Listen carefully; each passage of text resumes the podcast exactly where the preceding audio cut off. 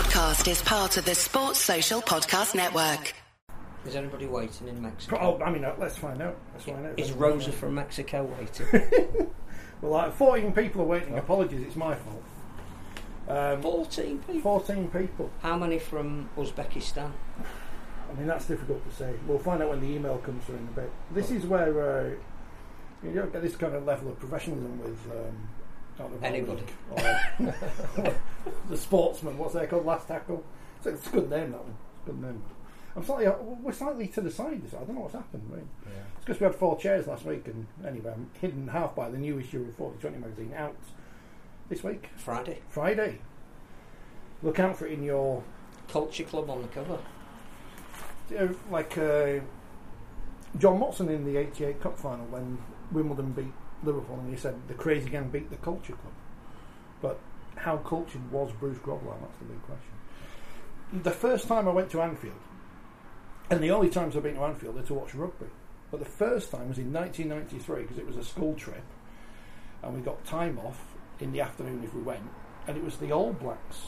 You know, I've heard of them playing the north of England. I don't know anyone who's playing we didn't pay any attention to it because it was rugby union. We didn't understand it, uh, but we did get told off for chucking bog rolls on the pitch because we're your bog standard comprehensive, and they were all posh schools around. Oh, us. your bog rolls. Well, exactly. We weren't quakes. We weren't quakes. No future England captains in the outward You couldn't tracks. kick penalty goals and drop goals. No, no, no, no, no. I mean, uh, obviously, the greatest drop goal in Wakefield's history was scored by Nigel Wright against Leeds, and he is a former Outwood Grange student.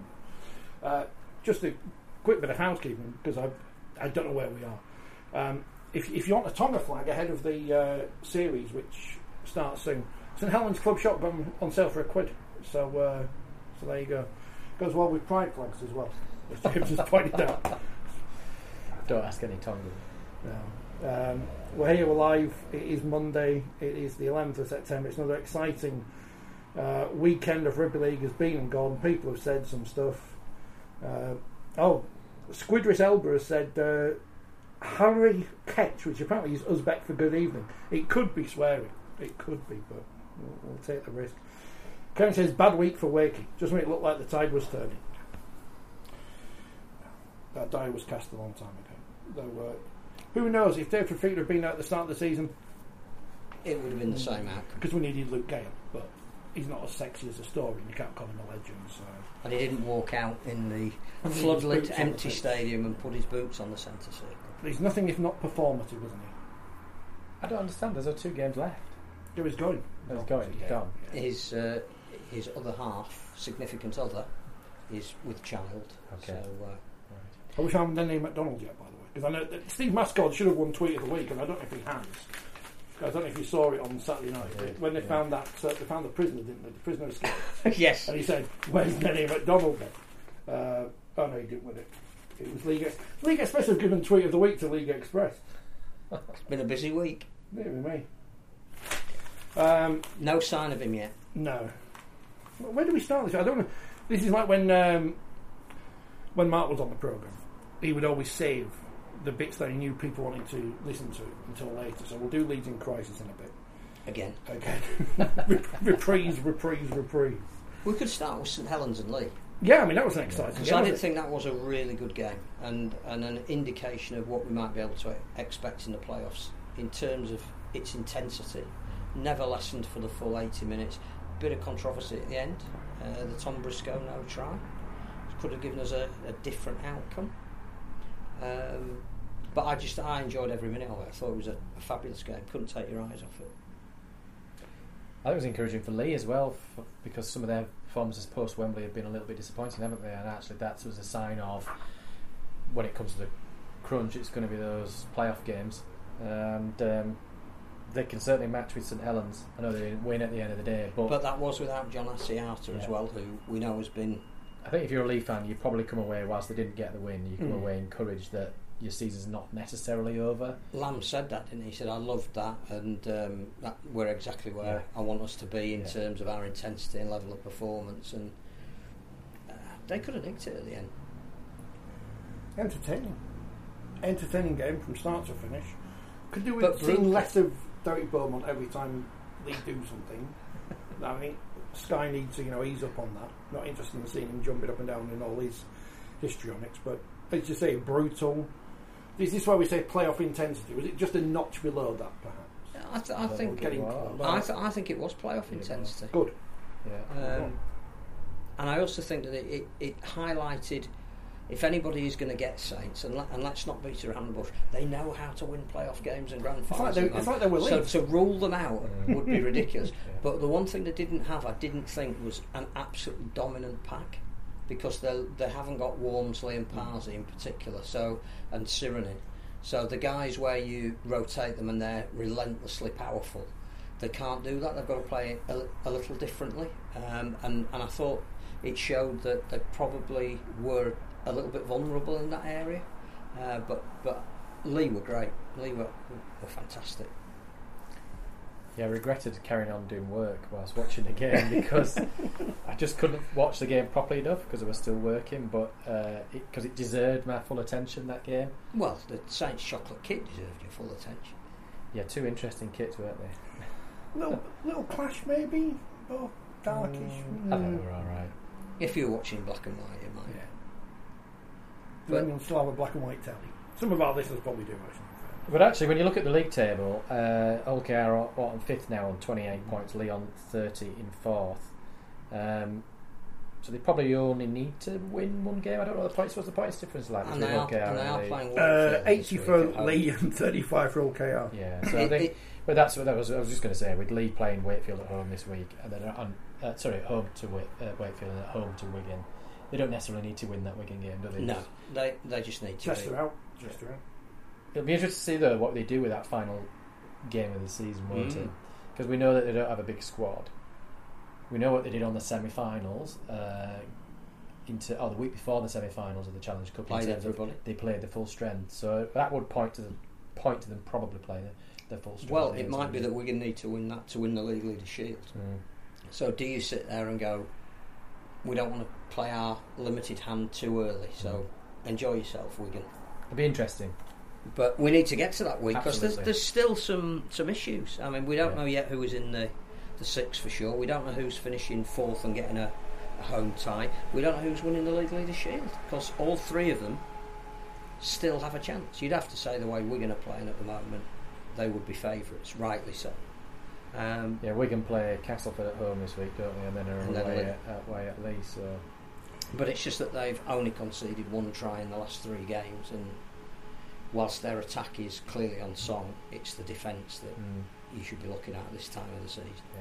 There'll be historic documents on Friday because in in lieu of uh, you know you've got the uh, last program last game at odds all things that will be the last program for a Wakefield game in Super League because Wakefield don't do them so Lee do them so so Ah, stock Lee- up on them. Leeds do it, so Leeds got Castleford at yeah. home last round, so that'll be the.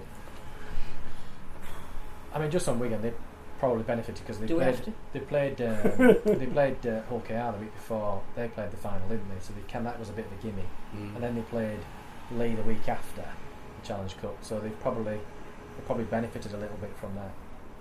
James Bell was outstanding says Tony he was. Paul says he's been outstanding all season maybe could win Man of Steel he's not going to win Man of Steel but I'll tell you what, there's a few candidates. The the great thing is that there isn't one obvious standout. There's about six really obvious standouts, and, and I don't envy who's going to end up choosing that. Um, because Bevan French again gave a masterclass. Well, ultimately, it comes down to the points, the cumulative points, doesn't it? Mm. So it isn't a decision as such, is it? As far as I understand, it's just Well, whoever's I top think of the it, table. I isn't think it? it's. Do they still have to have a little panel convened to I say? don't know. My assumption was it's just a league depends on table. who wins it It's a league table, and it's where you finish at. Uh, you know, if you finish at the top. So But no, I, I, I think Lachlan Lam's been fantastic this year. Um, French has been brilliant. Um, so yeah, Be- Bell would. see Bell can't win it because all the points will go to Welsby Well, Welsby has been So- amazing this year. As you know, he probably is ready to graduate from Young Player of the Year Mm. to Man of Steel. NRL keep throwing that in until it happens and I can go I told you so man. Like, like I know anything There were some rather exciting games in there this weekend in their first round of the playoffs.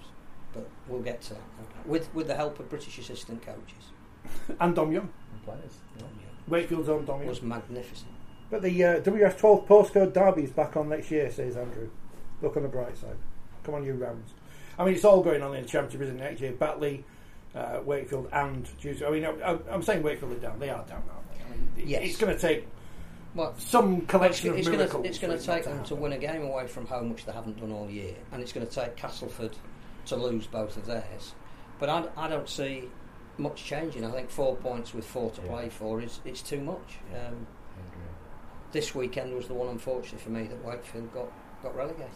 Yeah, that that we said didn't we last week that that game that Castleford were, that had was was a massive game for them, and I think that'll be that'll, that'll get them home now. And I know we're jumping about a bit, but Wakefield scored their points very late in the game against Catalan, and it looked as it was going to be their seventh game of the season without scoring. And, and again, you know, Still not broken that's that record. that's not going to change in the next two weeks. I mean, that is the thing now, isn't it? Because it is over. Just break the record. You may as well get a record out of it because you know What? Don't score that's in why either you of your point. last Yeah, two yeah. games. Uh, Where's where's, uh, where's Betfred? What, what's the, what's the odds Betfred? Um, no, I don't think. I mean, I've not seen the game. I wasn't there, but I don't think there's anything you need to say about. Catalan's beat Wakefield and done in the first. I think half, Catalan's kind of thing. needed to to, keep- to After the get over yeah. the two defeats that they've had. Um, I don't think they played as well as they're going to need to if they're serious about you know either winning the league leader shield or, or getting to Old Trafford. But you have to put a stop to something, um, so they'll be happy with that. Um, they've got a relatively easy game this weekend, um, but I, I don't know. I, I, I think relegation is done. I, I don't know. I don't know where Wakefield go from here because David Fifita's already left. Apparently, there's three or four players that have been earmarked for other teams. we don't even know if there's a parachute payment for next year, do we? Because uh, the new TV deal will kick in and Well, there's, there's less money. We're going to watch football now because a thousand people watched that Wakefield Holbrook game on Saturday. That's only because you mentioned it on here. Yeah, obviously. Um, Phil says, does anyone really care about winning the league leader shield? Well, Castleford did. They, they, they did. I think Saints, after being pilloried on this programme for just doing that, they, but, I, they but I think this is a conversation we've had every year. This comes up and saying what we need to do is name it after somebody and make it prestigious because it's only not because we don't make it such.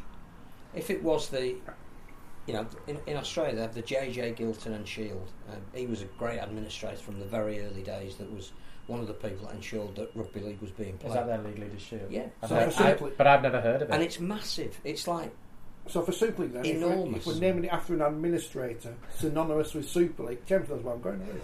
The Maurice Lindsay Shield. There you go. I thought it was Oh. the, the Steve Ganson Shield. I thought you were going to say Nigel Wood. No, no.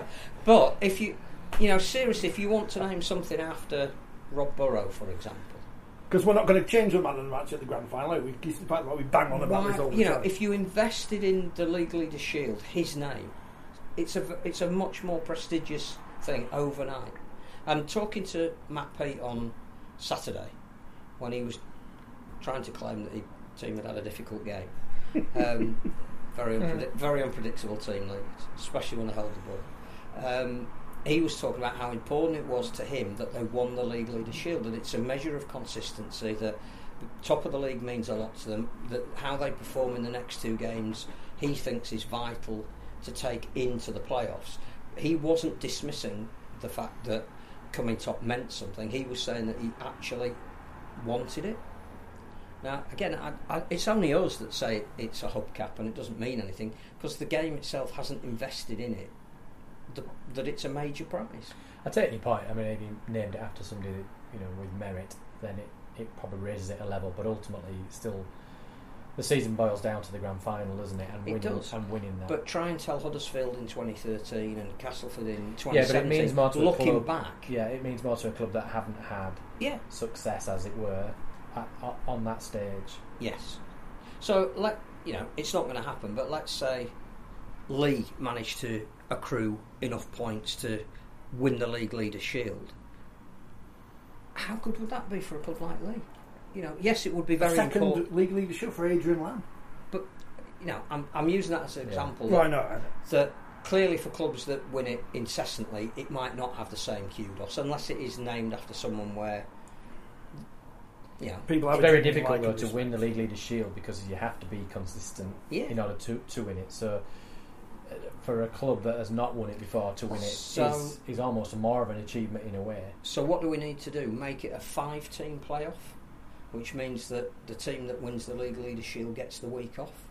Just for me, don't tinker with just don't tinker with Well, stuff. we used, no, we've, we've stuff had, as it is. We've had five. I know, but we talked about and that. they're very com- very competitive. But ha- do, do you do something like that to make the league leader shield more valuable? That only one team gets a material advantage. It's almost like um, getting the immunity pin in uh, MasterChef.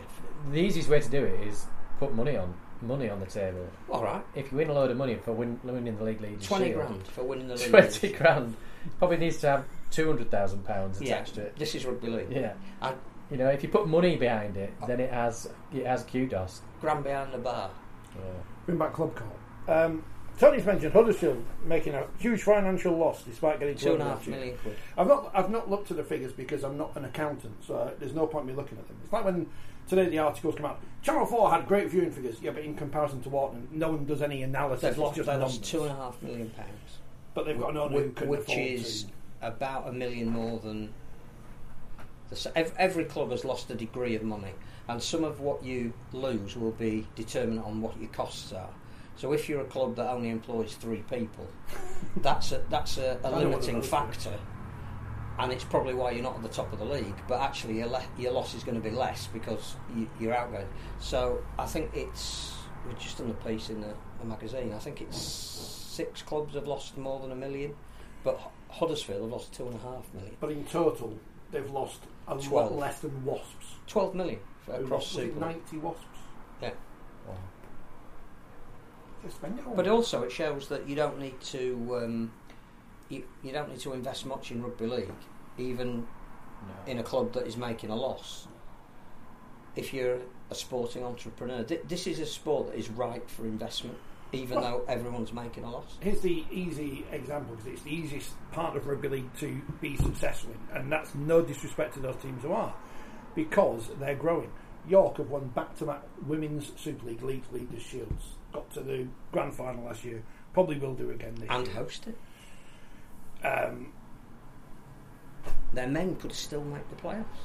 they don't need to put millions of pounds into that to have success, which the people outside don't know because it gets into the local paper and they'll see them on the front of the paper. And Sinead Peach sleeping with the league leaders shield last night and stuff. Is it valuable in the women's game, the league leadership? It's as if you're York. Um, I think it's always But again- been, hasn't it? Yeah. But why isn't that named after one of the women part? You know, we've made why a isn't the woman of the match of the yeah. yeah. grand final of the Challenge Cup named after one either? I'm just Because there are plenty of them. I don't know. But it, you can have success in women's rugby league, in wheelchair rugby league, without having a massive amount of money put in there, and you get kudos for it. This is why the, the Leeds in crisis thing is a bit. When people say the club, I think, well, no, it's not. The, I, I understand. Of course, I'm not stupid. The men's team is by far the biggest element of Leeds Rhinos, but there are other parts of it which are successful, and those are the parts of the sport which will probably be the growing areas going forward when the next TV deal comes around, when this comes around, whatever.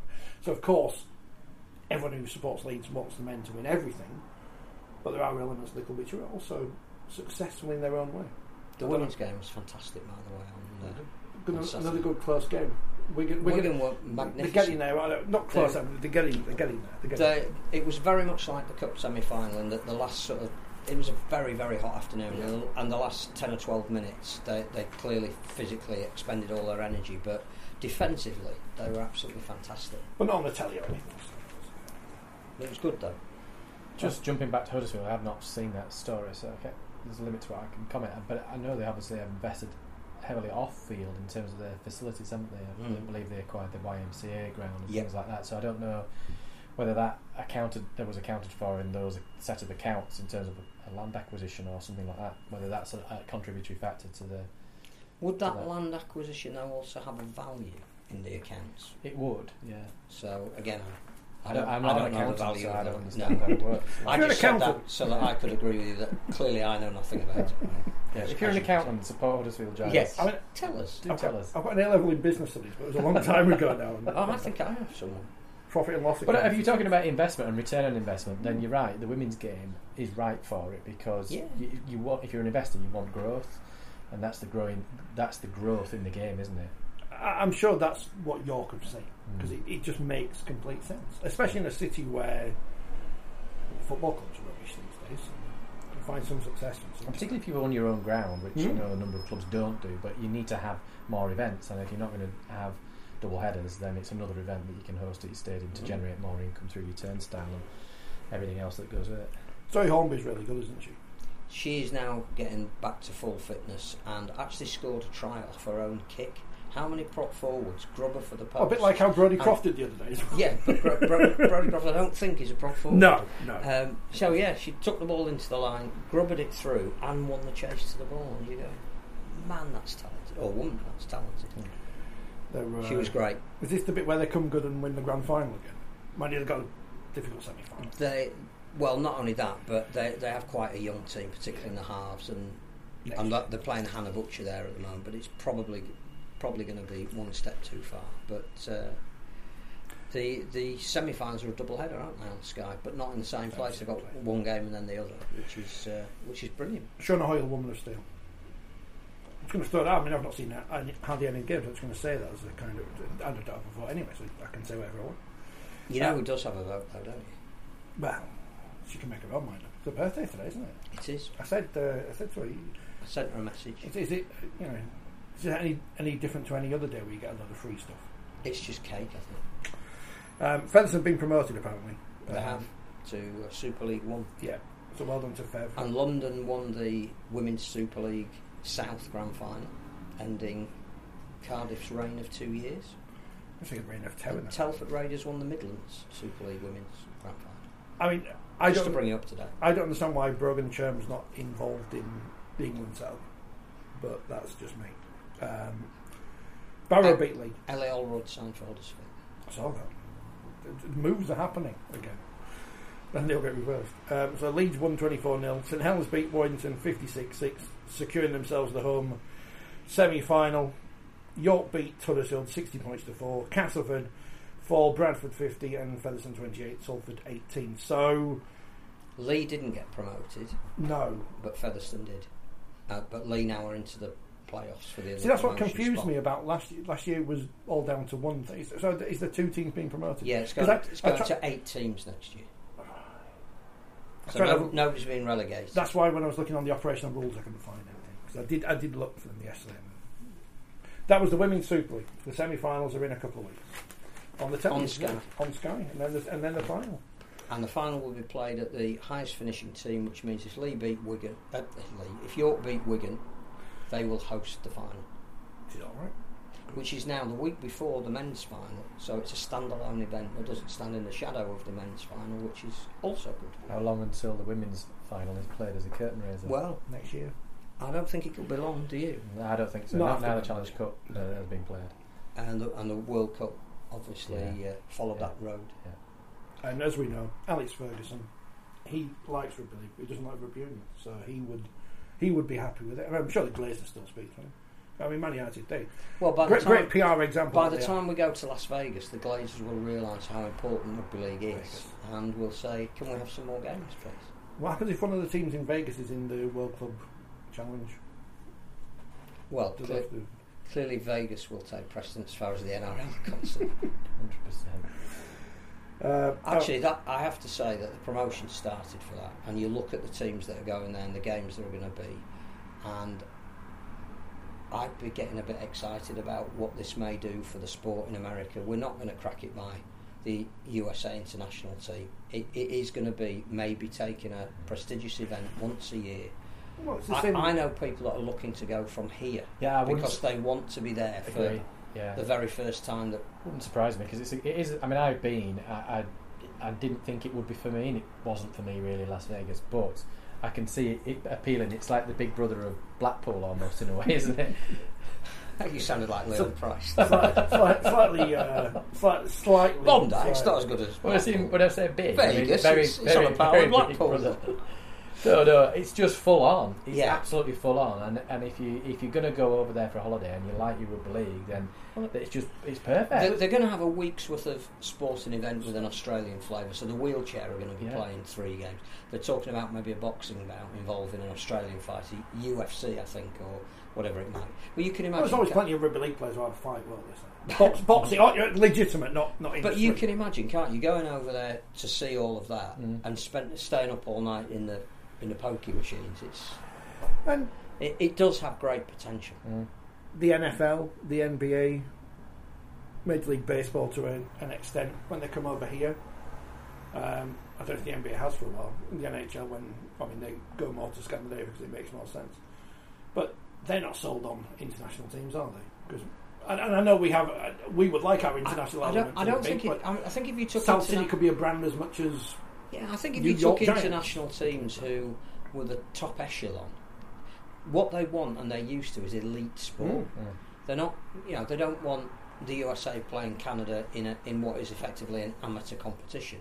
But if you, they don't need to know Brisbane Broncos or South Sydney. What they need to know is that when the, if they go and watch those two teams play, they're going to belt the hell out of each other. I watched a bit of NFL Red Zone last night, which was back for for the new best season TV. And at least two or three of the touchdowns were scored as if they were tries. They weren't just breaking the plane; they were actually diving to the floor to make sure that they did. Um, and and I was saying to the good lady, you know, once they get to see rugby league, there's an instant link there. Well, this is why, I mean, Kevin has mentioned some other thing that is going on. Oh, by the way, I, I, I don't see the problem with people if they want to watch the other thing that's going on just to slag it off all the time. You, you do that, that's fine. That, that, I, I don't think that's a bad thing to do. You watched do, it, didn't you? do whatever you want. I watched bits of it. I did, yeah. You did. You, Um, were, you were impressed and thrilled by the handling skills on display. Yeah, I didn't say that, but uh, I it was I was watching the Leeds Wigan game on delay and the England rugby union game, and and it was a competition between the two. And actually, the rugby union game was attracting my eye a little bit more than the Leeds Wigan game. But obviously, it was going very becoming quite one sided the Leeds Wigan game. But that was only because and I, I tuned in after Curry had been sent off to see what what the Ferrari was, and then it was it was Should he have been sent off? well, by their by their laws and interpretations, yes. There's a sec- there's a separate debate as to whether their laws and interpretations are. Because it was there was a Right. huge clash of heads in the Salford Warrington game on Sunday, and it's like, And is everybody all right? HI if you need it. Carry on, lads. Yeah, it- It was an accidental clash of heads. How, how do you legislate for that? Well, they have legislated, um, Yeah, quite clearly. In that, in that, what they're saying, their argument is that he has a clear line of sight, and he has a duty of care. He can't make contact in the air, which he doesn't. Uh, he has to wait until he's on the ground, but it's a split second, and he has to. Um, he has to Turn come in lower. the other He has to- No, he has to adjust his tackle height, so he has to come in lower. Uh, and that, that's what they're trying to do. They're trying to encourage a lower tackle height. Now, whether you, you can argue whether that's right or wrong, to me, I thought it was an accidental clash of heads in rugby league. It would be. I'm not even sure whether it would be a penalty. Be an HI if you need it, or play. Yeah, um, but we have seen things in rugby league that have been adopted from rugby union in relation to foul play, and I'm not suggesting that we will go down that road, but who knows? Um, Why were we even discussing? Exactly, it's rubbish. Um, I just saw his face there. No, no, this is my phone just made. It just decided to do something which confused me. Um, Tony said, thirteen hundred at League yesterday, watching the uh, women's game. That's great. And he also says, well done to Fev. Um, no, we haven't talked about Warrington yet. Don't, don't panic. Warrington, Warrington's coming up. Um, blah, blah, uh, people, yeah, I mean, get, we're never going to get the coverage of rugby union, Kevin. It's just never going to happen. Um, it was interesting listening to um, Anthony Broxton on the Hypothetic podcast about the 1992 World Cup.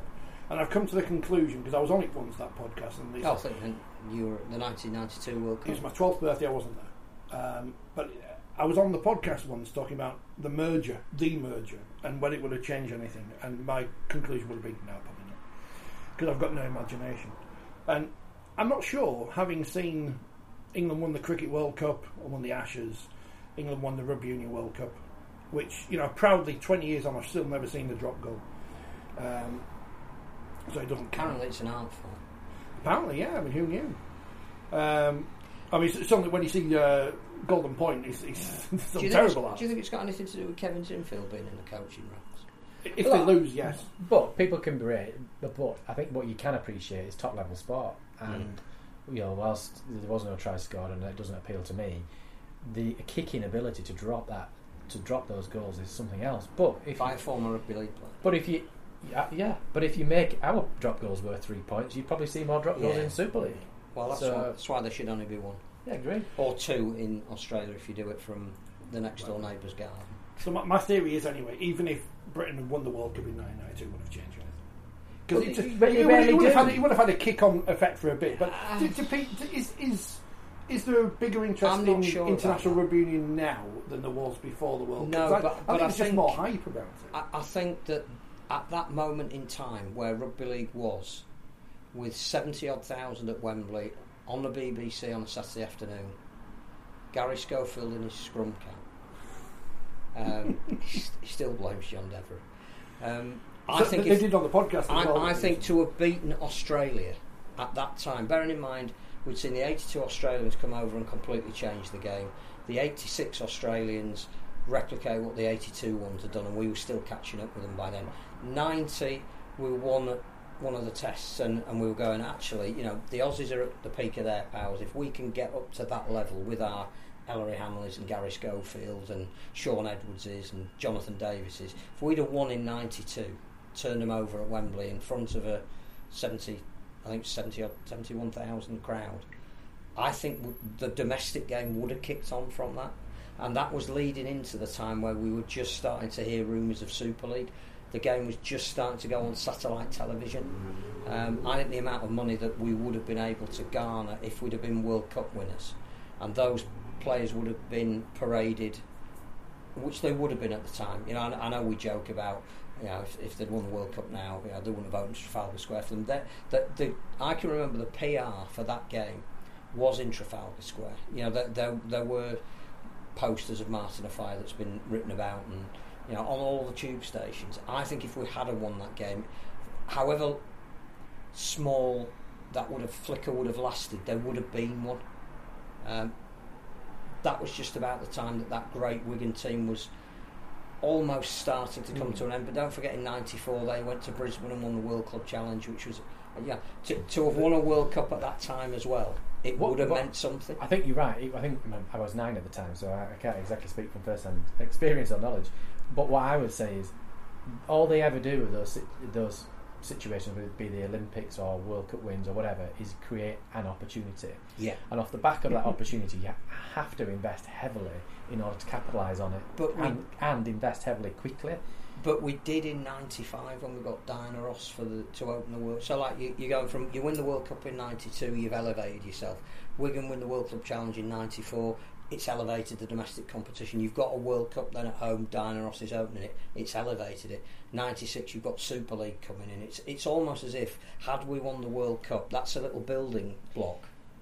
Yeah, but but, but it was a it upward trajectory. But then I suppose you know we, we could make a whole podcast about this. What happened I think people already have. what happened in the in, in you know we early don't two feel like thousands giving- and probably onwards, that the, the, the crowds grew, and then they, they take a club like Bradford, clearly they're in The, the championship. quality of overseas player coming in Mm. was was much higher. But I do think the And then I um, guess overtook where we were taking players from Wales, which obviously that, Yeah. that doesn't happen. I, I think yeah, the the Melbourne test when we beat a full strength Australia in the lead up to that um, World Cup final in '92, people started saying maybe we can match them. We'd had years of going. They're playing a different sport, and, and in virtually ten years, we'd, we'd got the gap to almost as close as it, it could be, and to be what was it five minutes away from winning the World Cup.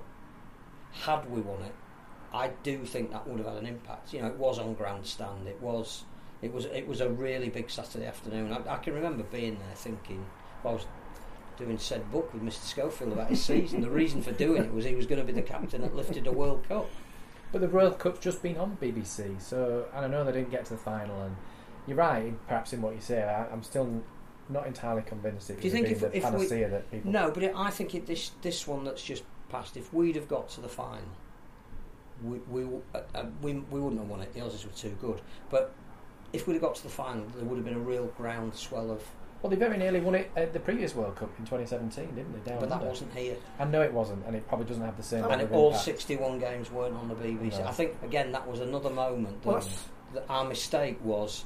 We couldn't beat some. It was a fantastic Yeah. game against Samoa, but we Yeah. needed to win it because that Saturday afternoon, we needed the men to be running And out of that's- Old Trafford, and, It- and it it's didn't where happen. we it's where we saw with the I don't know it's, it's not quite the same as the men winning the, the World Cup, but the wheelchair team winning the World Cup is that because that whole narrative was built up over the BBC because people had seen it, people had never seen it before, uh, and now you've got a Test match, the World Cup final rematch being played at the Leeds Arena. I don't know how many people are going to be there. It's going to be a world record, whatever it is.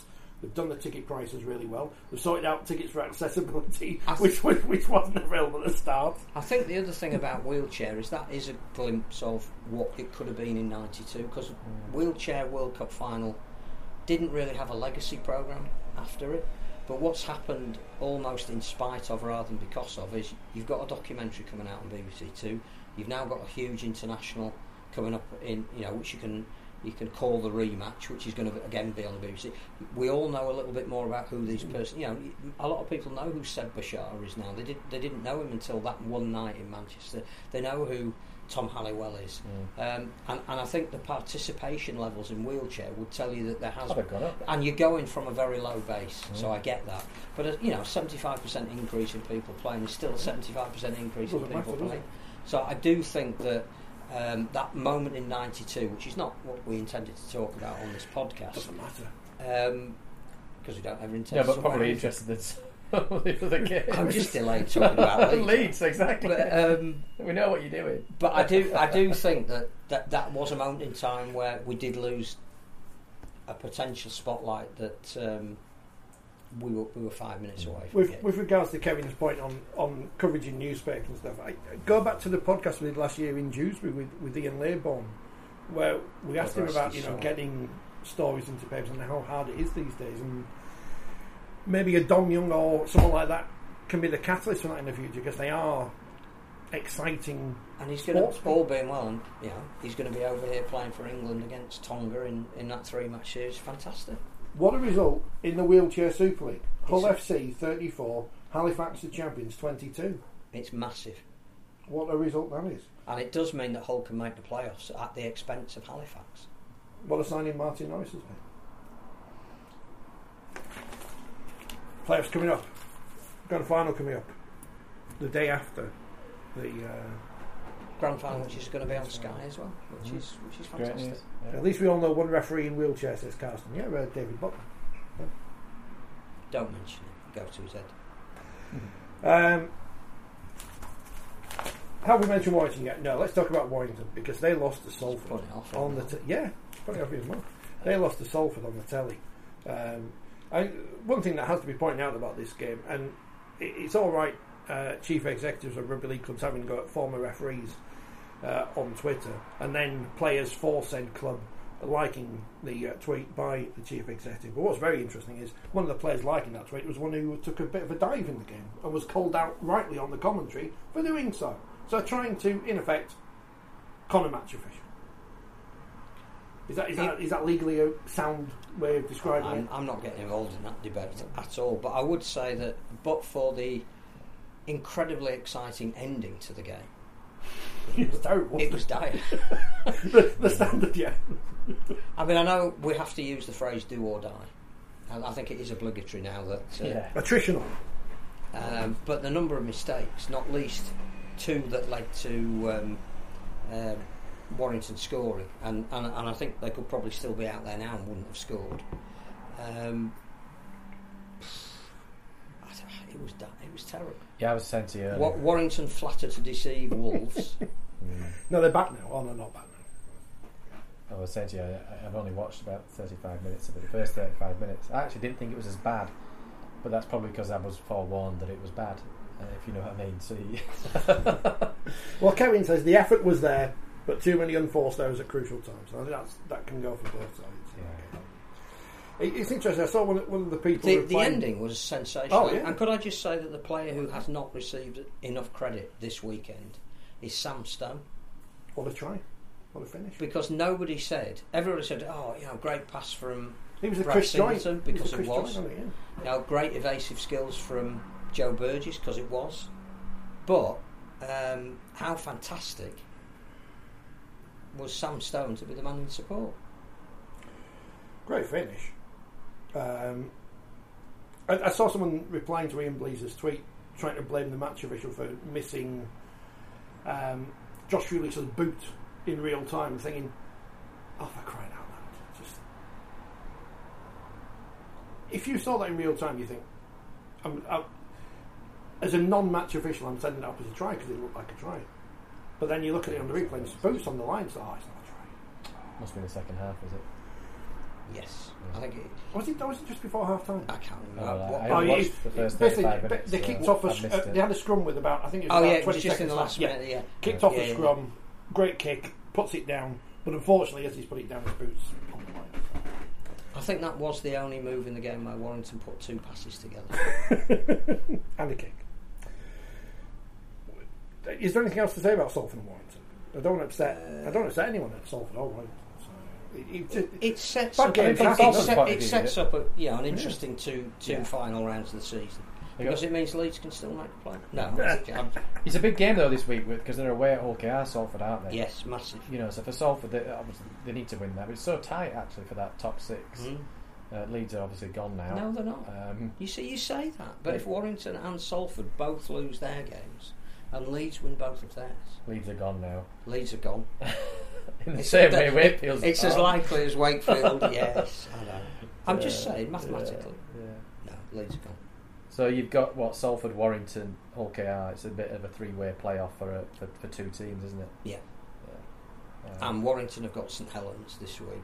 yeah. Salford got Hull KR. So it'd be, it'd be interesting. Warrington then play Huddersfield at away.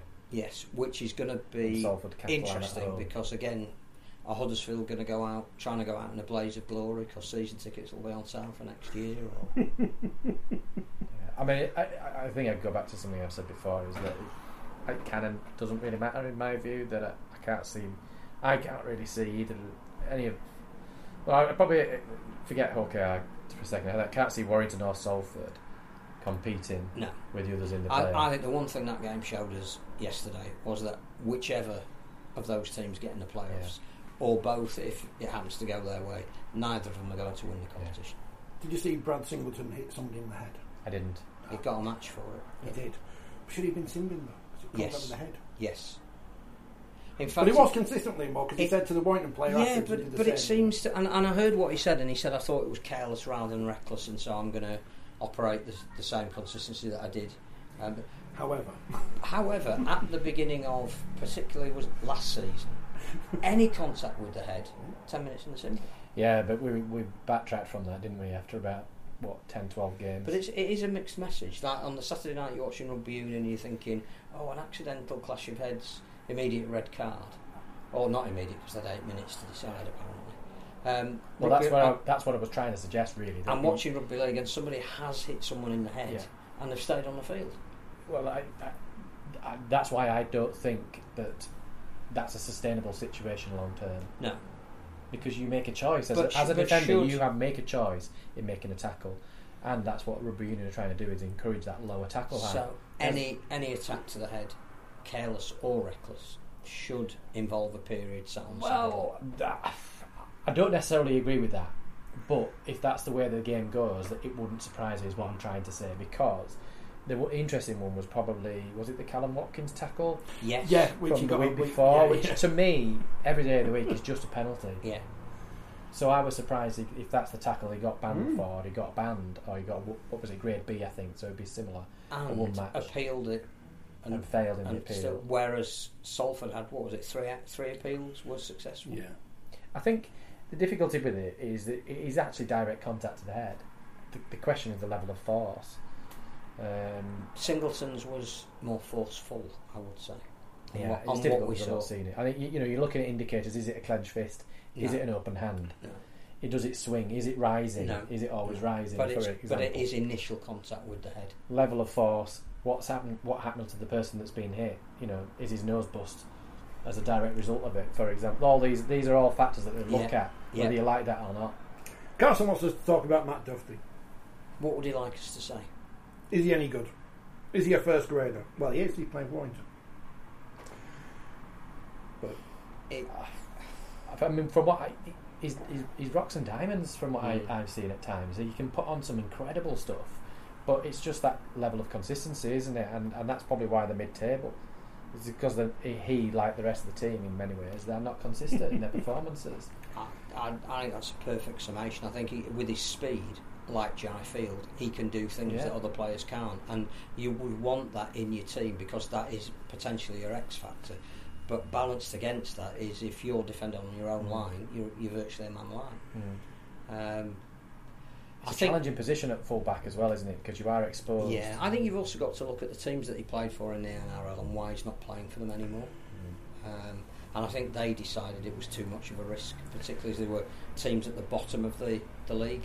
But that's what a coach is for, isn't it? A Yeah. coach is, has got to get somebody who shows rocks and diamonds to show more diamonds and less rocks uh, on a regular basis. That's I- the purpose of a coach, isn't it? I think if he'd signed for Leeds, it would be terrible recruitment because that's what everybody would say. Obviously, that's what everybody Still would say. still to wouldn't come. Leeds well, I think Cardiff. Warrington fans. That, that I'm assuming that's a Warrington That's- fan. No, That's Carsten's Carsten, from he's- Switzerland. Oh, sorry, it's from Switzerland. We- we've almost got looks- Swiss Yeah, I was going to say it looks there, a little bit like that flag. Um, No, all I'm saying is that um, he he hasn't come under as much scrutiny for uh, for his performances and whether it's a poor signing as he would have done if he'd necessarily signed. I think for one of this click, side click, of click, the yeah. click, click, click. Possibly, yeah. I think the other thing though is they've got Ratchford there. Why have they never? They, they, they have persisted with him, Dufty, and they've not moved I- ever moved Ratchford I into just, that position. I they? just think that Ratchford's wasted in the centre. But then they I- I did play him at six when they needed a six. So I, I, I did I- see him drop the ball, which led to a try in that first. Oh, I think that was just symptomatic of the game. yeah. But but Did also, I, I, I always thought Ratchford was a potential loose forward later in his career as well. Mm. Now we spoke about Rugby Union. Uh, did, have you heard about the football at the weekend? Big game in the, the National League North. 'cause Oh yes, North yes, yes, yes. area. Scunthorpe United versus Buxton. Buxton winning goes into stoppage time. But Buxton winning A with ten men With 10 and B men. against the league leaders. Yes. The mighty Scunthorpe chucks it down. Rain. Match abandoned. Four Got to minutes, play four minutes out of start. hundred to go. With ten minutes left. No, four. Four, yeah. They Four played, minutes they left. played ninety six minutes. Oh please, They've got to start again. ridiculous. Well, ridiculous. Tom it was Feeney- abandoned in the first place. Friend of the friend of Unless Radio it's Yorkshire, Tom lightning. Feeney. Well, well, why was it abandoned? The Rain. heavy rain. Yeah, yeah. Was the pitch flooded? I mean, So- I assume so. I've not seen it. The game will be replayed in full. Wow.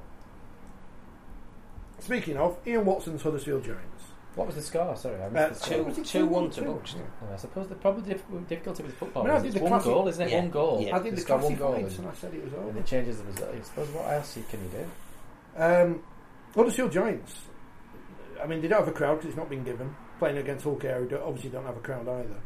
Um, d- do Huddersfield get enough criticism for this season compared to the fact that they're two points below mass- massively in crisis Leeds? Wasn't that uh, the start of our podcast last week? Mm. We talked quite a bit about. Huddersfield, I think they've didn't got. no, away, no, I think they've, they've got away with it because they they Leeds and don't. White exist. the, the pressure eased a little bit when they pulled away from the relegation Yeah. zone, didn't it? And people stopped talking about Huddersfield at that point. Um, but they've, they've they've got issues which I think you're Huddersfield, fan, Although you know all about. I them, was so- speaking to one of their coaching staff on Saturday, and I said, "You must be disappointed because clearly you had last year to build on, and you've got a better team this year." But result, and he said, "Have we got a better team?" And I said, "Well, you know, a lot's been made about your recruitment," and and he took me through four positions where the incumbent is not as good as the person who was left. now, I'm not naming him or those players, but he just he, he said, for example, do you think that Esan Marsters is a better player than Ricky Leutele? Now, not from you know fr- from the outside looking in, Marsters has not had the same impact clearly that Leutele has. mo- Even in the early season at Leigh, before he got injured, he was he was the chances he was making for Charnley, he, even the way he played at Toronto, he is a top top line signing. Ricky Leutele, one of the best centres in the game. So I sort of get that if you go through all of Huddersfield's recruitment and where they are in the league, it's probably a bit of a falsehood to say you've recruited better this year, therefore you should have been better. I'm sure I read a quote at the beginning of the year though about them spending as much as they've ever spent. Oh, they have, but it, but it's and- is the quality the same? Well, but then one of the one of the, I would say one of the reasons given an interview that Ian Watson would have given, and one of the reasons why Huddersfield probably appointed him was because he was good at bringing on players that perhaps weren't your top line players, Mm. and that's trying not to be disrespectful, but they probably weren't earning as much money as they, as they could have done. Uh, other players could do in those similar positions at other clubs, for example, and and that's how he was demonstrating how good he was as a coach by use by getting performances out of players that perhaps wasn't as expected. So if you've got a coach that's really good at doing Absolutely. that, why can't you do that with that squad? I, I'm not sure about that. I think it's about And I, also, I think squad. you're right because Sam Halsall, who was deemed surplus to requirements at, at Wigan because they've got a grade three quarter line, I think he's been one of their best players this year. Mm. And Watson would need to take credit for developing him. Now, are Um, they are they doing the right thing in not being sentimental in not re-signing Jermaine McGillvary? Because I know it's it's easy to write an article saying let's keep him on. Sean. He's a he's a legend, and he is a legend. But He's a genuine one, not just a made up tag. And again, I think that depends on what what his salary cap value is. Mm. Um, have they got a young player coming through, or are they going to sign a young player um, who they think they'll get better value out of at this stage of his career? Um, because he, he's not going to cost us as much. He's, he's going to work up to the level of McGillvary. Um, ah, he's been a magnificent servant for the club, and uh, 250 tries now in his career is fantastic. Uh, but every club has to make a decision about the jigsaw pieces of the salary cap, and it may not be about his ability. It might be how many games is he going to play because he's missed a few this year. How much do those games cost us per game? Is that a, and I'm going to use the word luxury that they can no Mm. longer afford? And I suppose from Jermaine's point of view, is he going to get a contract elsewhere? I would imagine he probably would. And well, how much is that club likely to pay? Well, some clubs would be prepared to pay quite a bit for somebody of his I experience. mean, they so- might bring Dom Young back. Mm. One, We that, one that got away. We shouldn't um, take anything away from Hull Kingston Rovers. We shouldn't. Stuart That- says, that's how much of a force could Hull KR be in the playoffs? Obviously, they had the massive disappointment of Wembley, getting it back to level, losing in Golden Point. But here they are. They're in the top six. They're looking. They're looking good. They're looking. Salford Jordan Abdull's back. Salford at home this week and Wakefield away. So I think they could do what Leeds did last year. I think with all their, but I mean, I think they've got um, Jesse Sue coming back, which is really going to help beef up the pack. Um, if they can keep all their key players fit, Jordan Abdull's back, you know, and again uh, over the next two weeks he's going to get fitter, and that's another option that you'd want to have within that 17 uh, because his kicking game on on. You know, when it's on, is as good as anybody's in the league. If you can add that to where they already are and what they've already got, you know, they, they've turned around their, their Wembley form. and we saw how they've played against Wigan this season. then I would say if they've got everybody fit, there's no reason why they can't finish possibly fifth Mm. and turn over a couple of teams away from home. It, it won't bother them that they're playing away from home.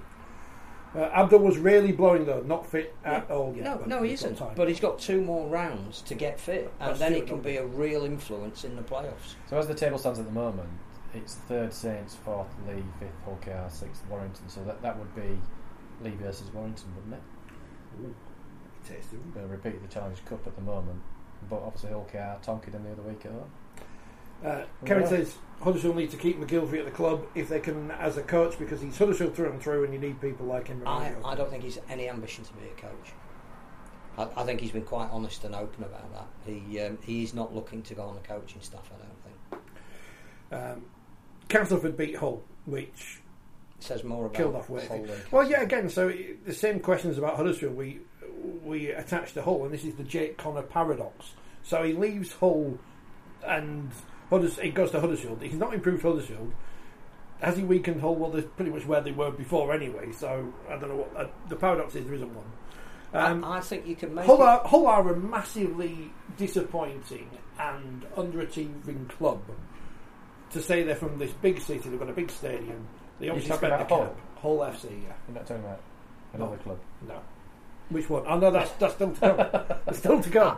I'm not even going to get involved. No, in no, but I think the um, two Challenge Cups, well done to them. But you know, being in one grand final, and they were pathetic in that. the thing about um, Hull, I, I think you can look at Hull KR and Hull. Hull KR are where they are at the moment, partly because of the foundation that Tony Smith laid, who took them to within 80 minutes of a grand final and made sure that, that initial recruitment of younger players and, and developing them uh, into the force that they are now, Willie Peters has taken to another level.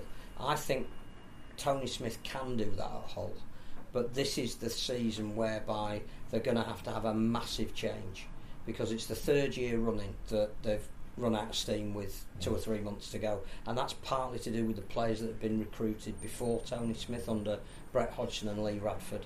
Um, they went for a big physical presence, but limited engine, and for the third year running, that's cost them.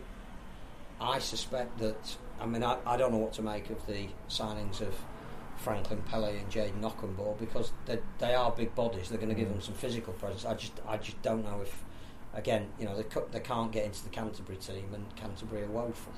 Um, but Tony likes projects, so he might be exactly they might be what he's looking for to make them have a more physical presence. I think you can't judge what he's doing at Hull until next year. Um, and, and it's a real shame they're losing Jake Clifford because I think they were hoping to build whatever they were going to do around it. And he has been their shining light this year. And he signed a two year deal. And there was a clause in his contract that said if anybody came back to get him, they couldn't stop it. They wouldn't stand in his way, and they couldn't. Um, but if he'd have stayed for next year, I'd have been confident that this was the start of Tony changing. Time is the issue we'll t- we need to talk about because clearly the next side you, you're going to debate, and I'm clearly not. um, time is an issue, and and I do think that um, Huddersfield, I think, have had the time for Ian Watson to get the squad he wants. What did we say last week? Twenty-one players have been Something like signed that. uh, under his regime at the moment. So he, he has got more of what he wants than Tony Smith has at the moment. So I think when you're looking at those two and where they are, one you can say has underachieved, one the jury's still out on. Straight down the camera say, "What a what a performance!" Well, obviously the performance of Saturday, Halifax beating Toulouse. It was actually. That was a fantastic performance. We'll come on to the championship in a moment. So Leeds are in crisis again. Leeds brackets Leeds men in crisis. Wigan fifty points nil. I mean, it's hilarious, isn't it? Because you're watching it and you're thinking, can they get fifty later on? And they did. Um, Wigan are quite good, aren't they? Before we say Leeds are crap and everything's crap about Leeds and everyone should be sacked and they should raze Headingley to the ground. Wigan, Are they a big, big club still? Wigan are quite good. Wigan are quite good, and and they continue to be quite good. I think perspective is always difficult because clearly you're looking at an 80 minutes and you're reading as much into that as you want to read into it, and it's hilarious for everybody on the outside. Wigan went to Catalan two weeks ago. Catalan are a good team, so if Not we, in ac- crisis. if we accept Leeds not such a good team, I and bet they you're beat just glad. them, I, I and they bet, beat them 34 0 I bet you're just glad John Davison's not here this week because you came under a bit of pressure last week. You'll be under even more I pressure this thought, week. I thought I handled it all right. I'm not under pressure. You've got to keep you on side. But we, Wigan, I think Wigan if, quite if you're going to beat the best, and at the moment I would say Wigan are going to the best because they've scored um, over, team. over 100 points in Yeah. the last three games, conceded one try. So they, if you if you say they are the benchmark, that they've beaten Catalan by 34 points at home two weeks ago, who are one of the yeah the team below them on the table, they're the side. So if you're going to play the best, you've got to have your best players play Mm. to match them. And it, it isn't an excuse, but that was a very young Leeds team. I only have one question because I'm not going to defend them because there's no point because it's 50 0. There were some fans in the Leeds South Stand singing, You're not fit to wear the shirt, to a very young team. If any of them are, are, are joined us t- tonight, I would like to know to who were, which players were they aiming that at? Because I felt that was completely unjust. You can be upset at the fact that you paid your good money and your Yeah. team haven't delivered, but I'm not sure that that is in, justified in any way whatsoever. I mean, And if you're going to tell me that you think Jack Sinfield isn't fit to wear the shirt, then well, I I'm, I'm I'm- not sure. What's What's hilarious is the, the, the clamour to get him in the first team. I'm thinking, let him develop. Don't rush him. I know they're having to rush him at the minute. I mean, I, th- I think, and, and I- you're I you're know. quite right. You can talk about what what has gone wrong at the club with n- people like Nanny McDonald and all that kind of thing, and I think that's a separate issue to saying there were eight kids in that team. But, uh, sorry, I mean, keep interrupting you. Tell me that they're not fit to wear the shirt. What I would just say on Jack Sinfield, to me, this this the lead season was written off when the Blake Austin went. That that was the sign for me, and that's not to say Blake Austin's been the answer to Leeds' prayers, by the way. But it just it, well, because he's not there, he is. Though. it just doesn't. It, I don't understand. I didn't understand the reason. I didn't understand the timing of it. It almost seemed like we've written the season off. We don't think we're going to make it. Let's now. And if you're going to go down that road, that is the time to blood somebody like Jack Sinfield to give him that first I, team I opportunity. just think when because the, the when they academy like- system when- and the reserve system's not great. When they let Austin go, I don't think they'd factored in that Sezer might not play again this season because of a head knock in training. And then Jack Sinfield's in. Not, Marr not was already injured by this Yeah. point, wasn't he? Though. So Jack Sinfield isn't in necessarily because they feel he's it- ready to go in. Their, their half-back combination against the against Bevan French and Harry Smith, who argue you would say are the best two half-backs in the game at the moment, was Morgan Gannon, who is, is not yet a standoff and may not be, and Jack Sinfield, who by Leeds' own admission they don't think yet is ready to play in the first team. Mm. It's probably not a surprise. no, but It's what I'm the, trying it's the that- magnitude I- of the defeat, not there are reasons behind it. Then you ask questions, quite rightly, why was Austin, why did he want to leave at such an important stage? Is Why has McDonald not wanted to come back? And those are questions that do Well, I need think, answering. I I think when you, people talk about the spine all the time, don't they? So if Richard Manner's already injured, then they know that. Why would you get rid of one of your spine players, Blake Austin, at that stage of the season? I appreciate they would have realised that season Way may have then subsequently got injured, but they'd already lost Lehman, who was another spine player choice, gone, which, which was, a choice. choice. So, and they don't have a captain, which I think is a. they do. Do they have a captain? Yeah. It's Cameron Smith, isn't it? He, t- he does the toss every week. He's interviewed before the game every week. They've just got this Australian attitude that they want to focus on a leadership group. Their captain is Cameron Smith. But is he named as the captain? Because all teams have. Well, Well, most he's in League days will have a Express when I'm doing a match Right. report. Well, mo- most teams have a leadership group, so that's not a rev- that's not. a no, he's the captain. He does the toss. But you do need to have a single voice at times from the player's perspective. But d- there, it just, I think uh, The where- captaincy is only an issue when they lose 50 0 at home. It's not when they beat St Helens. Well, this was St the question I was going to ask. How many times have Leeds lost heavily this season? Well, that, that one half at Warrington in the first game of the season, and So, I mean they've still got a positive points so, difference so, after losing so 50 this, this is not some kind of you're losing every week 16 No. like Hull did the No. other year. And, and the other question would be, and, and this is to Carson because he'll know, is there a German word for when Harry Newman went shh to the Wigan fans and it was chalked off the try? Is there a German word for that? I don't know. Well, the, the Wigan fans certainly made up for it from that moment onwards, singing "Harry, Harry, what's the score?" as he kept standing behind the post. I think some of the exasperation, though, as I was telling it before, the, the is that if you compare Leeds to say a Wigan and St Helens, Yes. similar structure in terms of uh, their youth structure and the players that they can bring through. They've had a lot of success leads over you know the Yeah. last what Yep, won the academy grand final last year. yeah So I mean I'm talking about the first team if you go no, back but you, they clearly have some kids. they've had a lot of success as a first team and then over the last few years they've had far less success and that, that is difficult for fans to come to terms with when you're used to success year in year out Absolutely. That sense of entitlement. and but mentioned the T word that I saw was bandied about on, on social media transition.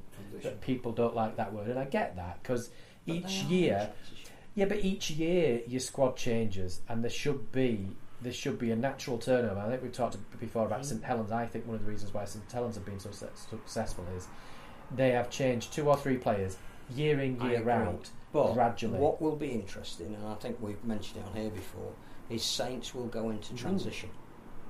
So At some when point Roby goes, and, So you know it'll start at the end Yeah. of this Well, year because Robio, Ro- Roby and Louis McCarthy Scarsbrook will go, and they've been very important. Walmsley's getting older. Walmsley will go, um, Percival will go, Makinson will go, Lomax will go, which will be ma- they, they're irreplaceable players. And yes, they signed some very good players. That's going to get harder.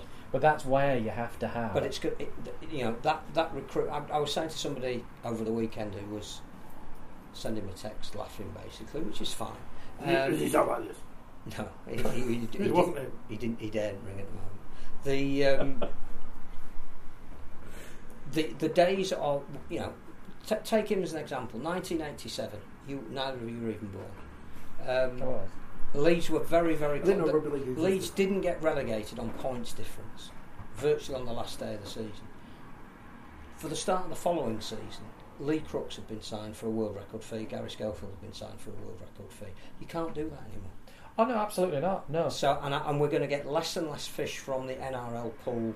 Who are all- you- you said you know why why were the crowds so high in 2000? Because you'd pay great money to go and watch Jamie Lyon against Lesley Vainikolo, and with the greatest respect, um, you know Leeds have been criticised even by their own fans for signing Matt Frawley. Mm. That's the same Matt Frawley that just scored a try for Canberra in a playoff game. Yeah, but it was rubbish at Huddersfield. So But it's- it, but that's the top level you're going to be able to recruit at in terms of players who are available, playing in a in, in a side that's at the top of the league in a playoff game.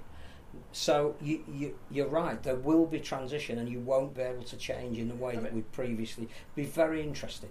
But ultimately, we're going to doing it well at the moment. when you look down the, the, the league table and looking at the teams, they still remain uh, Wigan, St Helens, and Leeds are probably the three most successful teams in Super Mm. League since Super League's Yeah. been about. Uh, and then you throw in Catalan over the last few years that have Mm. gradually That's five years. Yeah. Think? Um, but beyond that, you know, when you look at Warrington and the money that they've got and Mm. the and the support that they have. They've got their own stadium Yep. and their underachievement. And then you look at the likes of Hull, as I was jesting earlier on. They're in a hotbed place of rugby league with a, a load of youngsters playing in that city. Yes, they don't own the stadium, but they're well su- salary they're, they're Mm. well supported as a club. They've got somebody that has got you know reasonable amount of money behind them, and they've not had success. So, if you were comparing them to those, they're still in the they're still in that mix of the Wiggins and the St Helens. That's just over the last few years they've not been quite as successful. And there is a price you pay. What what people have forgotten as well is they did make the grand final last year. No, absolutely. which is probably a bad thing because now everyone goes. No, ah, but, they but made they the did final, make the grand. So you know, yeah. thi- this Did that paper over some yes, cracks though? a hundred percent. Yeah. And they are at the moment probably where they deserve to be. But to almost dismiss them as being, um, you know, not, Not fit to the building way they something for for the future and, and still in transition. In a transition period, they managed to win a Challenge Cup and get to a grand final. So yeah, there's huge doom and gloom there at the moment because they've lost 50 0 at home, which is one of their biggest defeats in the Super League era. But they're The margins are fine in elite sport ultimately, Yeah, and, and the I, don't- I margins just have been don't fine think for you can on some games. tarnish. So the women's team are good, and the wheelchair team are probably now favourites to win the grand final. So uh, when when does Rohan Smith get replaced by the Lois Fussell, James, James Simpson, Atchison? I mean, again, I think it's uh, you know. because obviously now it's it's Rohan Smith's fault and it's Gary Hetherington's Well, fault. I think the But the- they didn't. The, the fans didn't like Brian McDermott, and look how many Well, trophies know. he's won. You know, and he's so doing all, he's doing all right at Newcastle now. I think not all him, yeah. I think the other thing um, Wigan fans didn't like Shaun Wane. They got rid of Shaun Wane because they didn't like the way they he weren't playing and he was entertaining It was So costing a season ticket. you can't always win, can you? That's keeping No, Shrewsbury and I think no, I think you're absolutely right. I think the other thing is that we've said that Tony Smith needs next season to be judged if he, if he's moving Hull in the way he. I think Rohan Smith needs to be judged next season as well because the team that he is going to have from next season, he has now managed to get rid of all the players he doesn't think can play the way he wants to play. So Leeming and Dwyer aren't there at hooker. Austin and Sezer aren't there at halfback. Um, the guys who are coming in, Lachie Miller, um, you know, he's going to play in a spine position. This is going to be a Rohan Smith team. yeah, but I think that's so I think we even- judge him next year. I, yeah, I agree. But I think from a Leeds fan's perspective, I suspect one of their concerns is also looking ahead to next year and looking at those signings that I think some of those Leeds fans think we ain't going to do much better next year. Can, And I can, wrong. can they do short may kickoffs? Well, do they I'm- like being part of a? I think the, the other thing to throw in there, you mentioned Harry Newman. He is their X Factor player. He's their Jack Welsby. Um, and he has missed a, a lot of the last two years.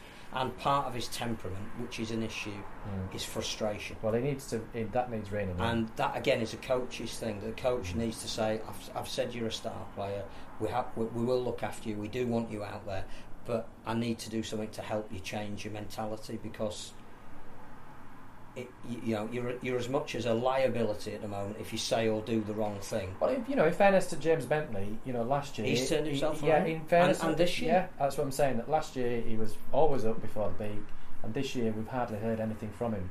Now, now whether people a think he's had a, had a better Yeah. or worse season, I, I, I don't No, really he's know. he- But They I- really missed him on Saturday. oh, that's what I'm trying to say. That actually you can change, and that doesn't have to No. uh, have a negative impact on your performance. So that's why I would be saying that's the conversation I'd I suppose be Yeah, having. with and I think Newman. you judge the coach by does Harry Newman come out the start of next season with a different attitude, Do you- same talent, different attitude. do you talking with what you do, not and it's the same with Jake Connor at Huddersfield. Yeah. That everybody knows that you know what may hold him back from being a great player with his skill set is his temperament. Mm. So you look at the coach. You just say, look, you know, if, if you are going to get the best out of this asset, how are you going to manage it?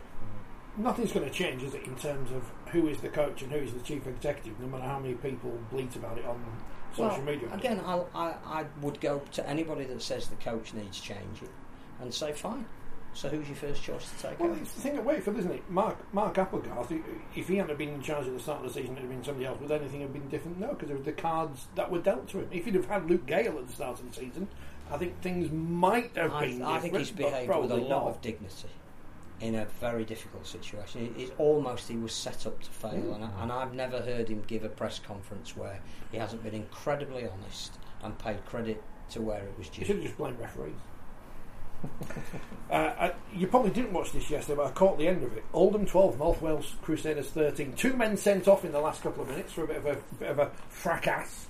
And uh, a drop goal for the, the Welsh to see them through to the Who've- who've now final eliminator. Two of the teams above them, Incredible.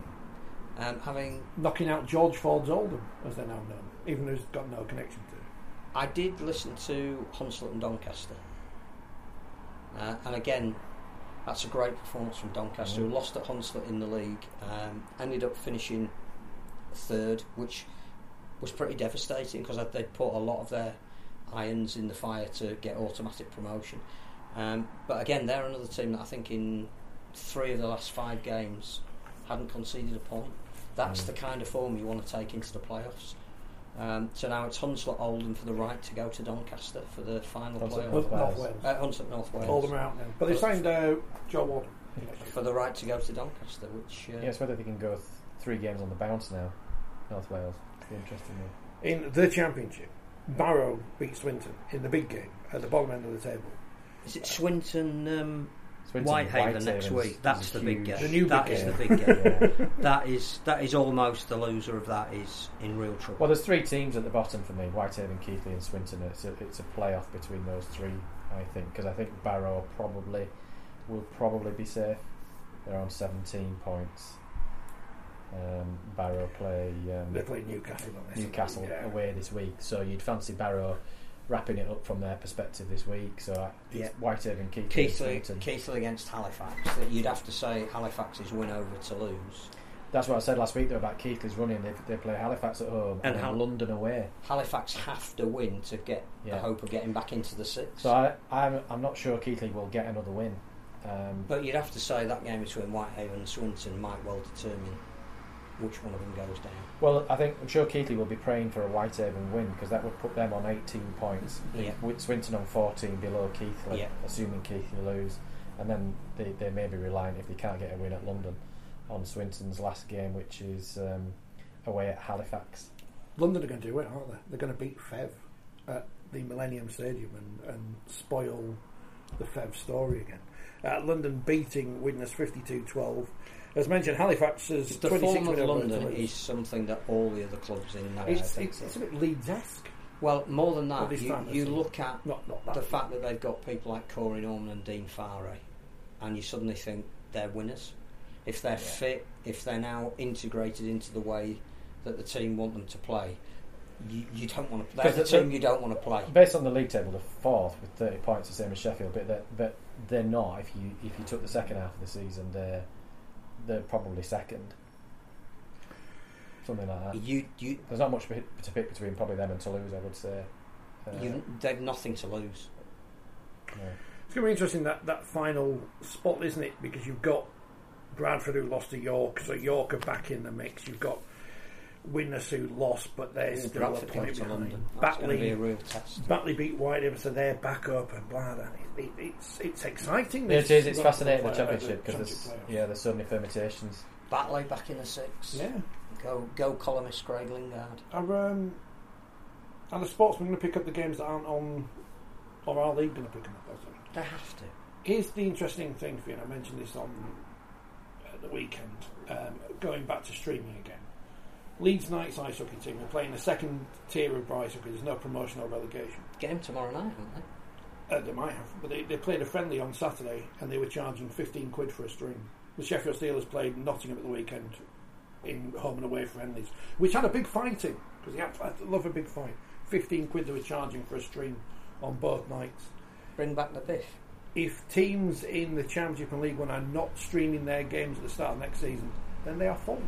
Would our Yeah. fan base pay 15 quid? I think it's Well- an awful lot of money, but but I mean I know because you're right. It's a second string that ice hockey league, isn't it? That Mm. we play in. Um, but friends of mine go not massively into sport, but for whatever reason they've got into ice hockey and they go watch Leeds Knights regularly, and they really enjoy it. But they didn't. You've re- been, haven't you? yeah, I went. They didn't re- appreciate that it was a second string. I was telling them that this is like a second string, and there's no like promotion, relegation, and all the rest of it. And they were like, "Oh, okay." They didn't. They didn't care. They just enjoyed the atmosphere. There must be enough people who will pay 15 quid for them to do it. Mm. So, Did you enjoy it? Yeah, I did enjoy it. We didn't stay for the full game, though. In fairness, uh, but I did enjoy it. But what I wanted was I wanted somebody next to me to explain what was going what's on. going on? But that's probably because I'm a bit of a, you know a referee and I want to understand why things are happening. Um, in the same way, when I was watching the England game at the weekend, I wanted a little bit more input as to why things were happening. Which is what they should do on ITV because they've got to understand that most of their audience don't have a bloody clue. But then- Well, that's what happens on terrestrial And, TV. and whilst we don't want to talk about it for any longer, um, there was a very interesting comment on Twitter because I wasn't watching the game and I don't like passing comment on I was watching that I rock climbing. watched. More exciting. But the ITV panel had a referee yeah, who explained exactly what had happened, and the players on the panel then said they didn't agree with it. Yeah, I, you see, I What's the don't think. point of that? Yeah, I agree. They had, that's why I sort of tuned in to see what they would do at half time because I'd missed the first incident, and they had JP Doyle, which I'm assuming I don't know. I'm assuming he's no longer referees, um, but he would have been better placed in the studio to have a, a debate about it as opposed to the, the referee just presenting a kind of what people. This is why it happened. Yeah, this is why it happened. These are the reasons, and then them just saying, "Well, we know that, but we don't agree with it." I don't know if there are many fifteen pounds out there in rugby league, but certainly there must be some tenors out there, uh, and, and clubs have got to. You've got to be on the right side of it now, because obviously they, there's not going to be a TV deal for the championship. We would know if there was going to be any significant deal. There might be some something. I don't, There might be not- some matches The picked clubs up have been streaming in the past, Yeah, haven't they? yeah. Particularly around COVID. Uh, well, they weren't doing it COVID, but I know Bradford weren't they? Were they on not on YouTube? They were on stage? proper spot. Yeah, yeah. Um, so you do Yeah. wonder. I presented it at least once.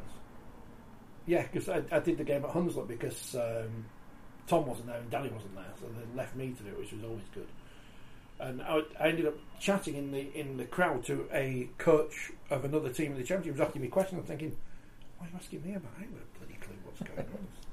I know he's in League One at the time, wasn't it? But uh, but that was free. Now, could it have been monetised? Yes. How do you monetise it? This is it, there must be something where someone can work out how we can make some money off it. But the problem is asking people to pay for something that they've been given for free for years, or given as part of a package for years.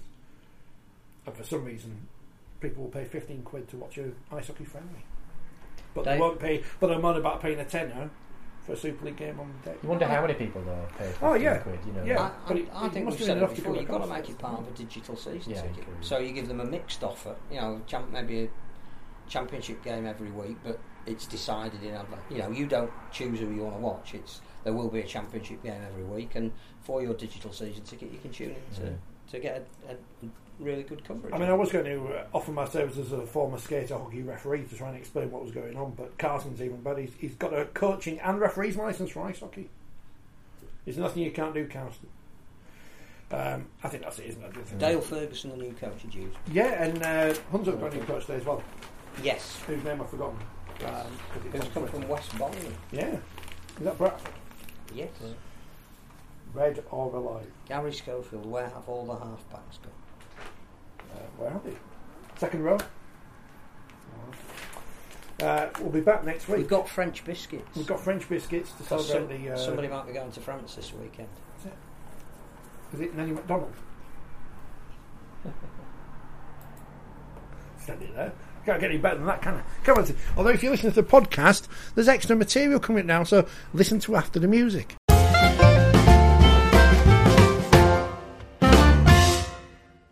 The, the, the, the first thing to obviously ask in anything like this, Sam, is what are you doing and why?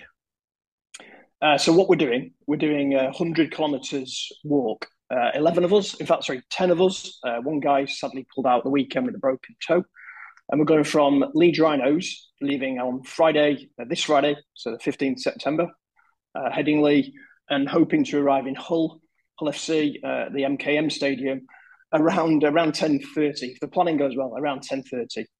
Uh, and we're doing that to to raise money, funds, and, and awareness for uh, motor neuron disease.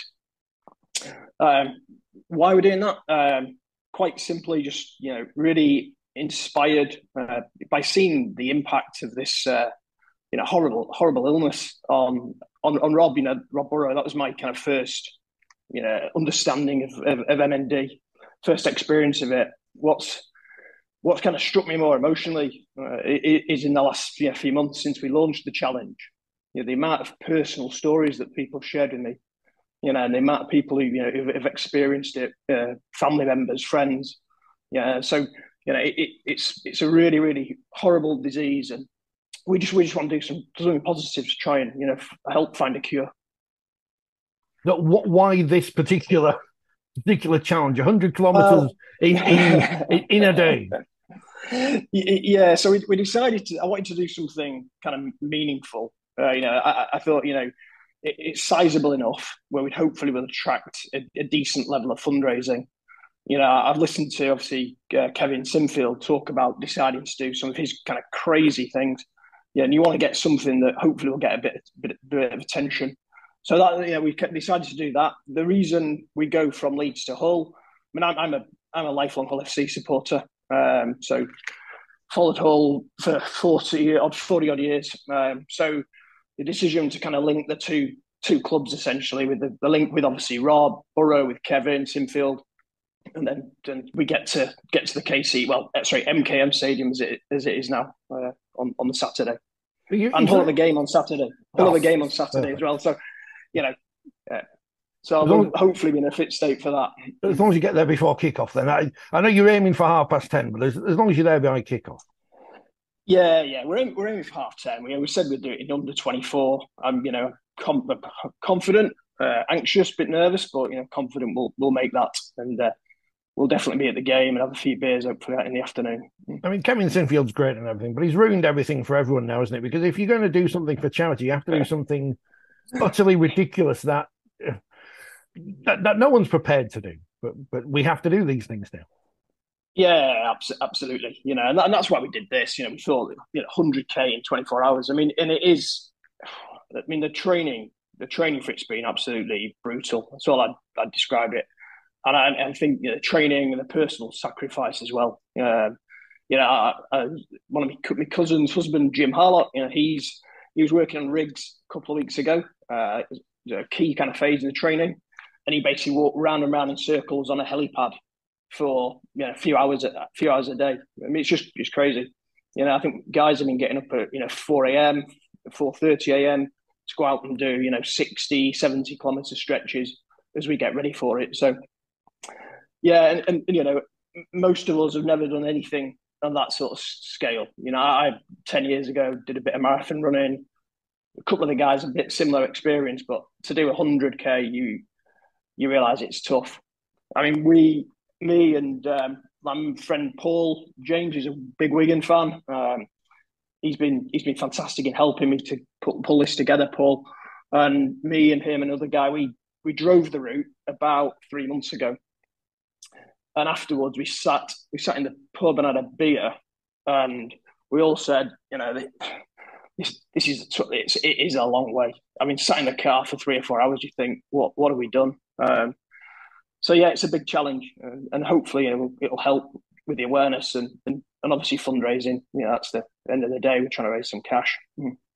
I mean, how, how hard is it to plan a route for something like this? Because obviously you can't just, you know, the easy, easiest thing will be at least at least the whole right. That's the M62, but obviously you can't walk down the M62. No, I, I mean, as I mentioned, Paul. You know, I think Paul spent I was going to say hours, literally days initially on you know Google Maps and Google Earth. So he, he, he gave up a lot of time, a lot of time to, to, to work it out. And then we've obviously done a kind of recce a few months ago there's a few you know there's a few difficult patches as we kind of get into Hull in the early part of the morning. So a, a lot of effort around kind of planning the safety for that uh, is, is obviously obviously critical. Uh, yeah, the main goal is to get everybody back safe and hopefully everybody you know the hundred. Uh, but safety is obviously number one. And what's the um, what are the challenges you're expecting? Because obviously, you, when you start off, you're full of adrenaline or whatever, but when you're walking, I guess yeah. two, three in the morning. That's that's. I mean, I guess you're hoping for uh, the nice one, not the weather we've got at the moment in the UK, which is ridiculously hot. You you want something I don't know, kind of mild. I don't know, no rain. Obviously. Yeah, yeah, we do, we do. I mean, I, I live in, I actually live in Paris, uh, France. Uh, so I I've had some pretty hot weather. Even recently, it's been incredible. Even doing some of the shorter walks.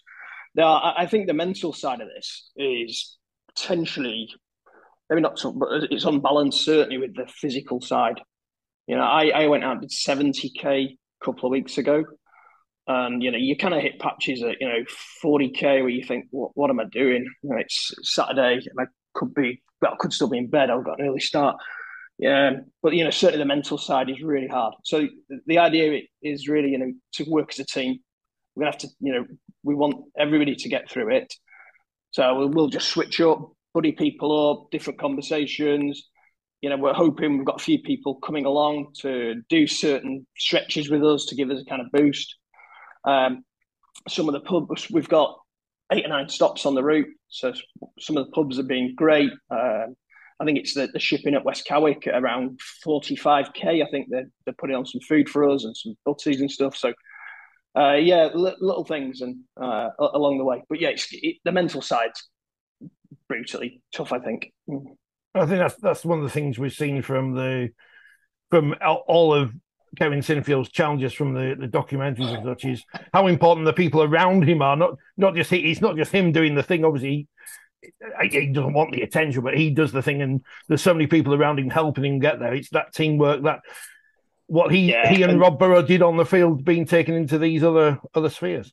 Uh, yeah, absolutely. And you know, we've been we've been fortunate in that respect. You know, we've had some some real offers of help. You know, so we obviously got people doing support work, support driving. Um, yesterday we had a real bit of bad news because there's a couple who are going to help us, and due to illness, they've had to had to sadly pull out. But again, in terms of you know finding that sort of team spirit, one of the guys got onto one of his friends, and yeah, within two hours we've got somebody who's willing to drive from you know seven p.m. to six a.m uh, overnight. So that's a massive help. And I think families, you know, families has been great as well. You know, my wife has banned uh, me talking about the walk. Um, once it's done, she banned me on holiday for a couple of days. But it's been quite obsessive, and you know, we, we the support from family members in terms of time sacrifice and being totally distracted with it, you know, is is massive. And that's most of the guys who are doing it would say the same. So when you get to Hull at ten thirty on Saturday morning, you're not thinking, right, here's what we're going to do next. We're going to go two hundred kilometres or something even more ridiculous. I, I, had that. I had that. Conversation, I had that conversation yesterday. Uh, we're fortunate where we live. Actually, uh, is obviously with France hosting the World Cup, so we the Tonga team actually staying just down the road. So we went. and We had a, we had a couple of beers afterwards in the garden. I said that to my wife. So I think our next one, if we did, we could do maybe hundred miles and she's like, "There's no way you're not doing another one." Um, big part of it, it's all self-organized. It's what probably haven't said, you know. So I think if I did another one, I'd probably join an organized event and just take some of the stress away. to be honest, um, but yeah, we'll see. I, have got my eye on doing something else. Definitely, I've really, I've, I've enjoyed it. The training, you know, I like the. I've enjoyed the training. It's hard and painful and blisters and stuff, but you know, I've enjoyed it Uh, it's amazing the the impact that one man has had on on pretty much on all of us in, uh, who are involved in rugby league in some shape or form, who we're not related to, No. we don't know him personally, but it's amazing how his the way he acted on the pitch and the way he's acting now has inspired so many people to do ridiculous things like this, and, and that's a testament to him and Yeah. and obviously his friendship with Kevin Sinfield. Yeah, it's it's just incredible, isn't it? It's absolutely incredible, you know. And for me, that's that's what inspires me, you know, just to see the impact of this on on on Rob Burrow, and then to see, you know, how that kind of leads team, you know, which are all clearly great guys, you know, kind of have rallied and pulled together, and it's it's quite it's quite incredible, you know, and the impact, you know, how Kevin's not been knighted yet is a mystery to me, but you know, hopefully that's coming. Um, but you know, I, I'm a and then I'm a Hull FC diehard Hull FC supporter. You know, I've, I've stood on the terraces and you know booed those guys plenty of times over the years. Probably given give them what's for.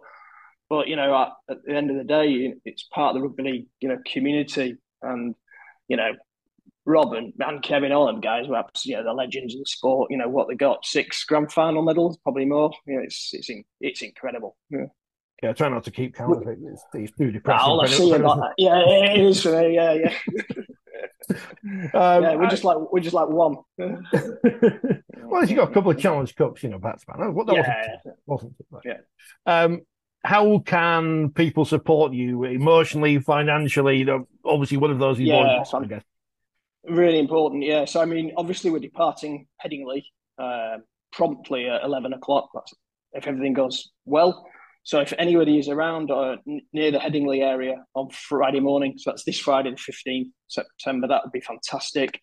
You know, we- we've got a route which is on uh, on our Facebook pages, uh, but it essentially takes us through Leeds, Castleford, um, Eggborough, then Goole, North Cave, and in kind of in, into Hull. Uh, so anyone on the, along the route, great. We'll be having collection buckets, etc.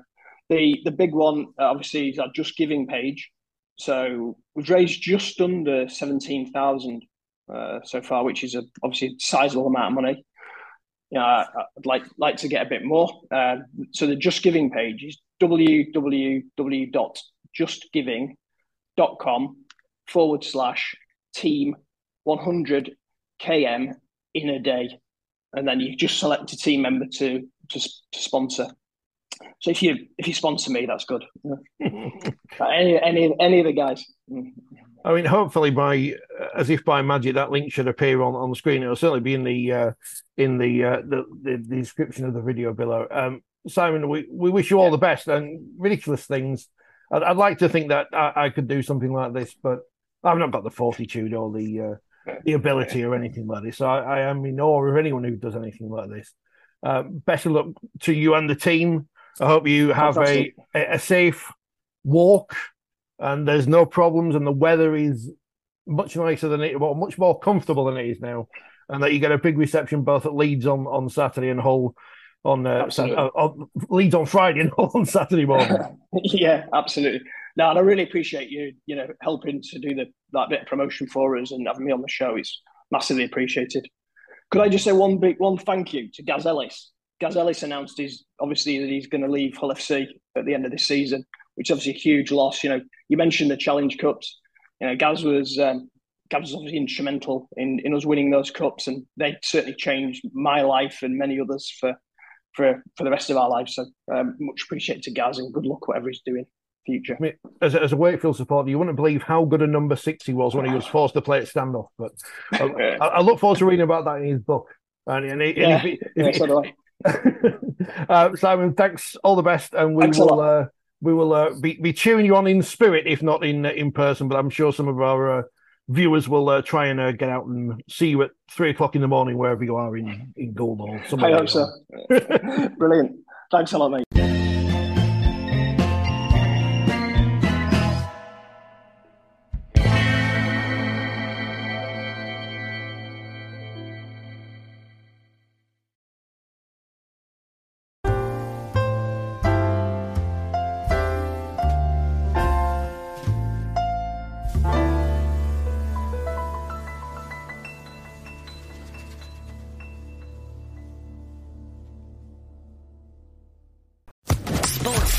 Podcast Network.